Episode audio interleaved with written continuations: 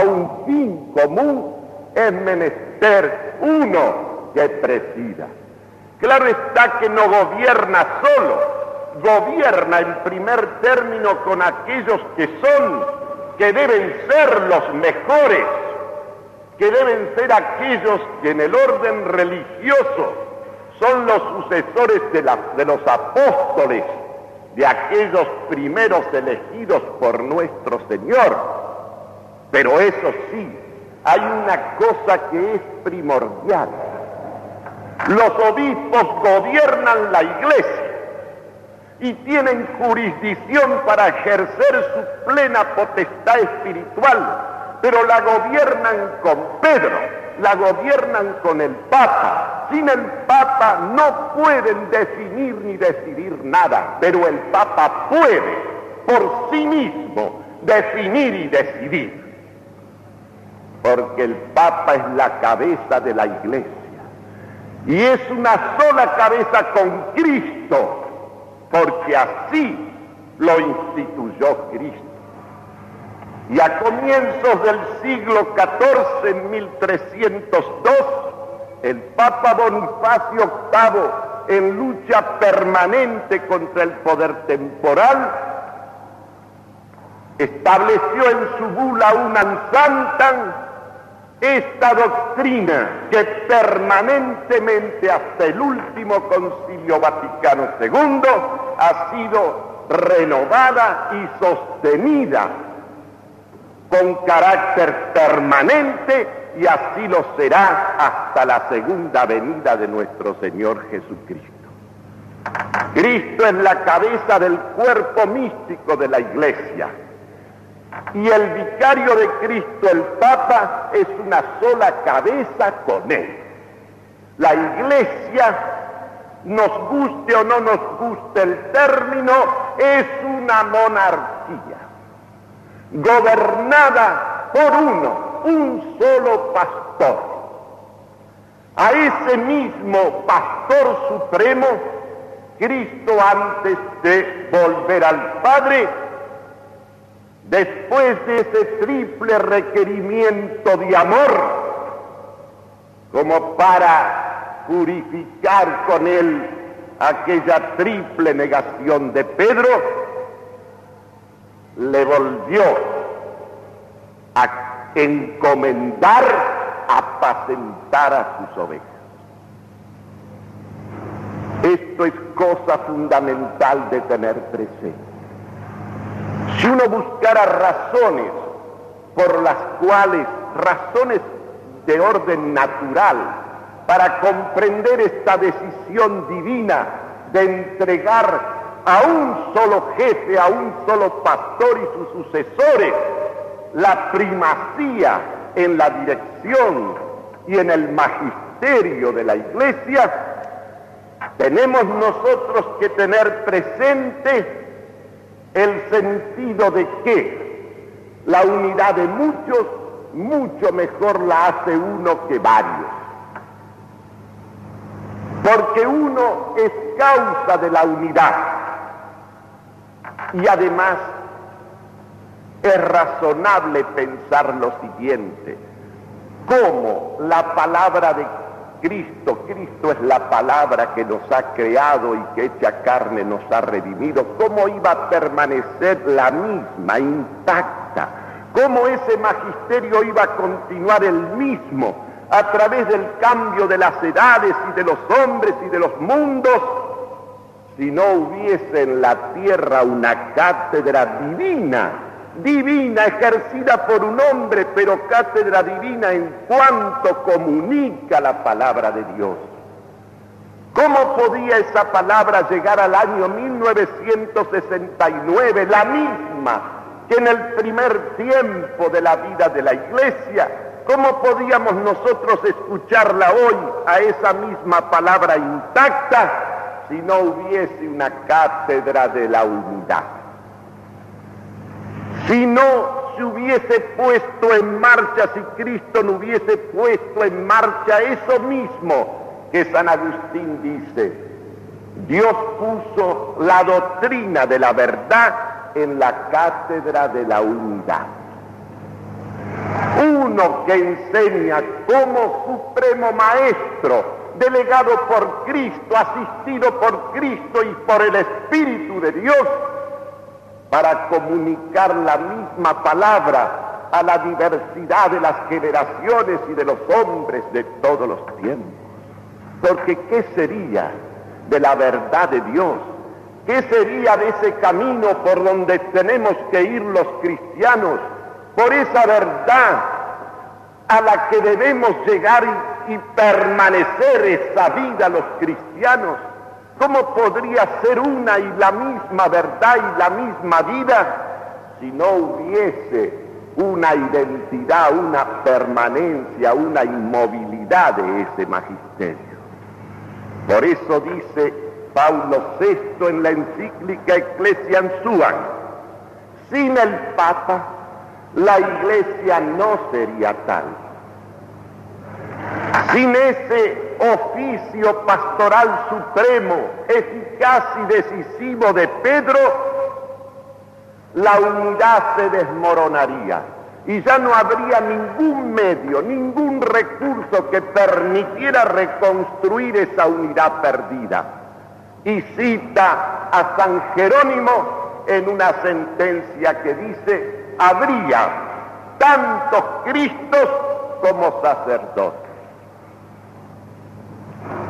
Aún humanamente considerada, tenida en cuenta la condición del hombre, teniendo en cuenta la multiplicidad y la movilidad de los criterios y de las opiniones humanas y el desplazamiento permanente de las perspectivas humanas, uno se da cuenta que para que la palabra de Dios pueda ser enseñada y comunicada siempre la misma, tiene que haber una cátedra que sea siempre la misma, cátedra divina y sobrenatural, como es la verdad que esa cátedra enseña.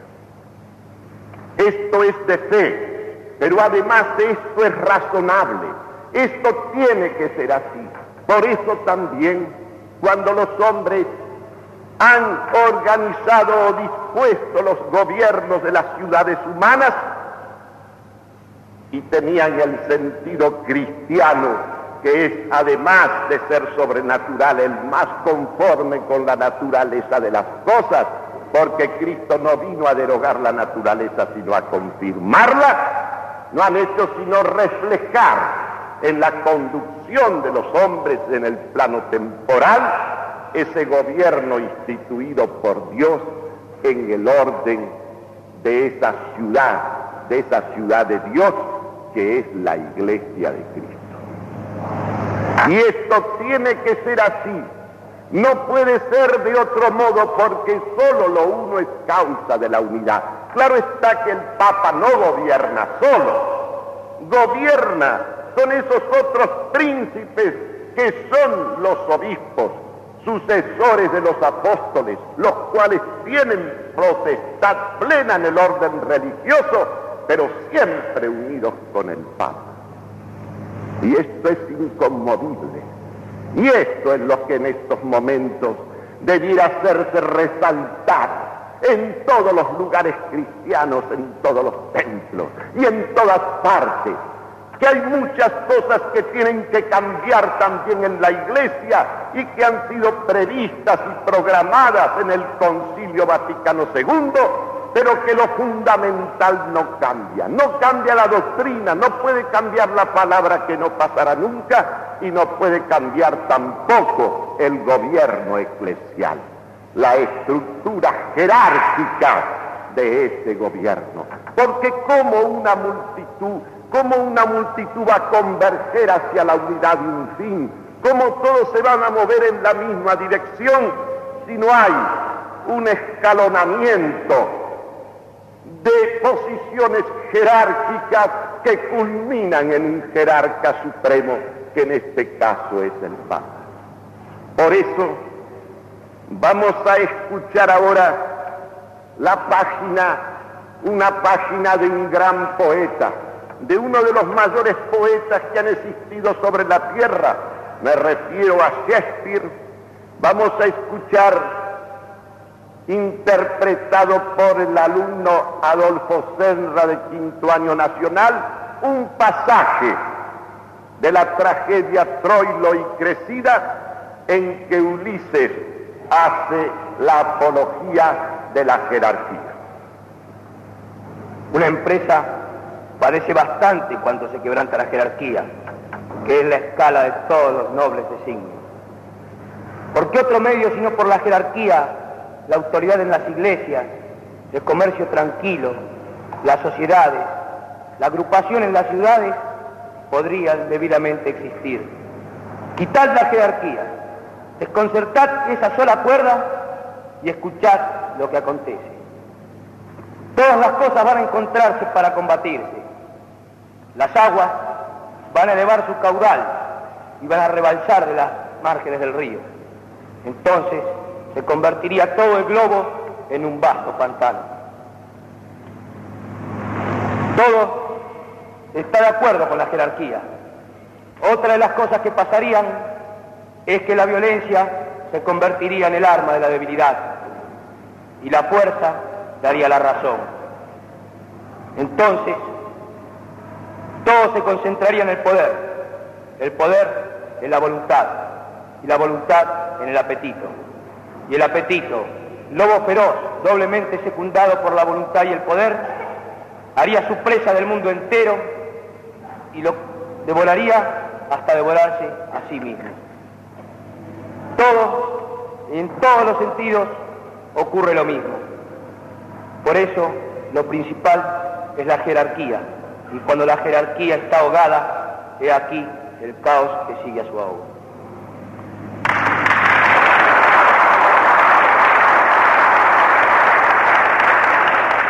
Cuando la jerarquía está ahogada, he aquí el caos que sigue a su ahogo.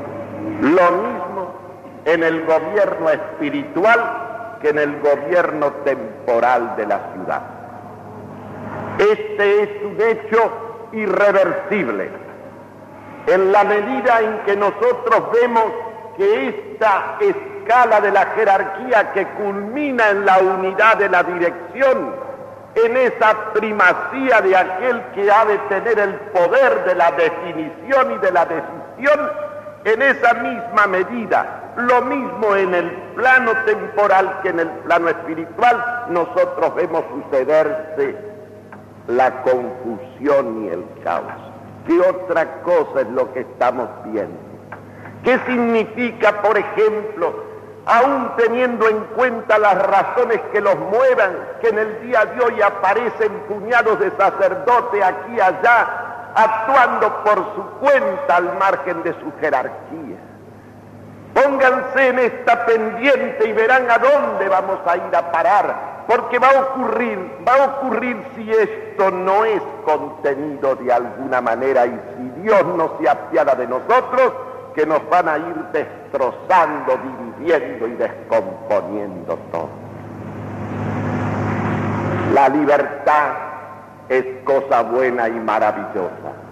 Dios justamente le dio al hombre un alma hecha a su imagen y semejanza y le dio con el poder de la razón el poder de conducir su propia vida y de ir libremente hacia él. Pero la libertad ha de ser en el orden para el orden, en el orden verdadero y justo. La libertad cesa de ser libertad y se convierte en la peor de las licencias y servidumbres cuando esa libertad se despliega como si fuese en el hombre un derecho absoluto e incondicional.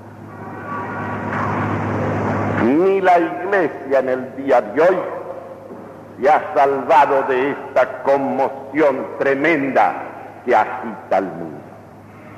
Nosotros en realidad no tenemos otra posibilidad de mantener una visión lúcida de cuál es nuestro camino y nuestro deber, sino es aferrados a ese magisterio de la iglesia que profesa el Papa, unidos a esa cátedra de la unidad porque sólo allí está la verdad, la verdad entera y total, no solamente para la gente cristiana, sino para todos los hombres.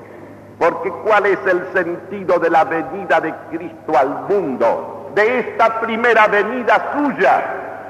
Sino defender al hombre, proteger al hombre, curar al hombre, salvar al hombre. Y no al hombre en general, sino a cada hombre en particular. Él ha venido para cada uno de nosotros y Él ha fundado la iglesia y Él lo ha puesto a Pedro, su vicario, como cabeza de ella, como el mismo Cristo visible en el mundo, justamente para continuar esta tarea de defender al hombre, de cuidar al hombre, de proteger al hombre, a cada hombre, para la vida eterna.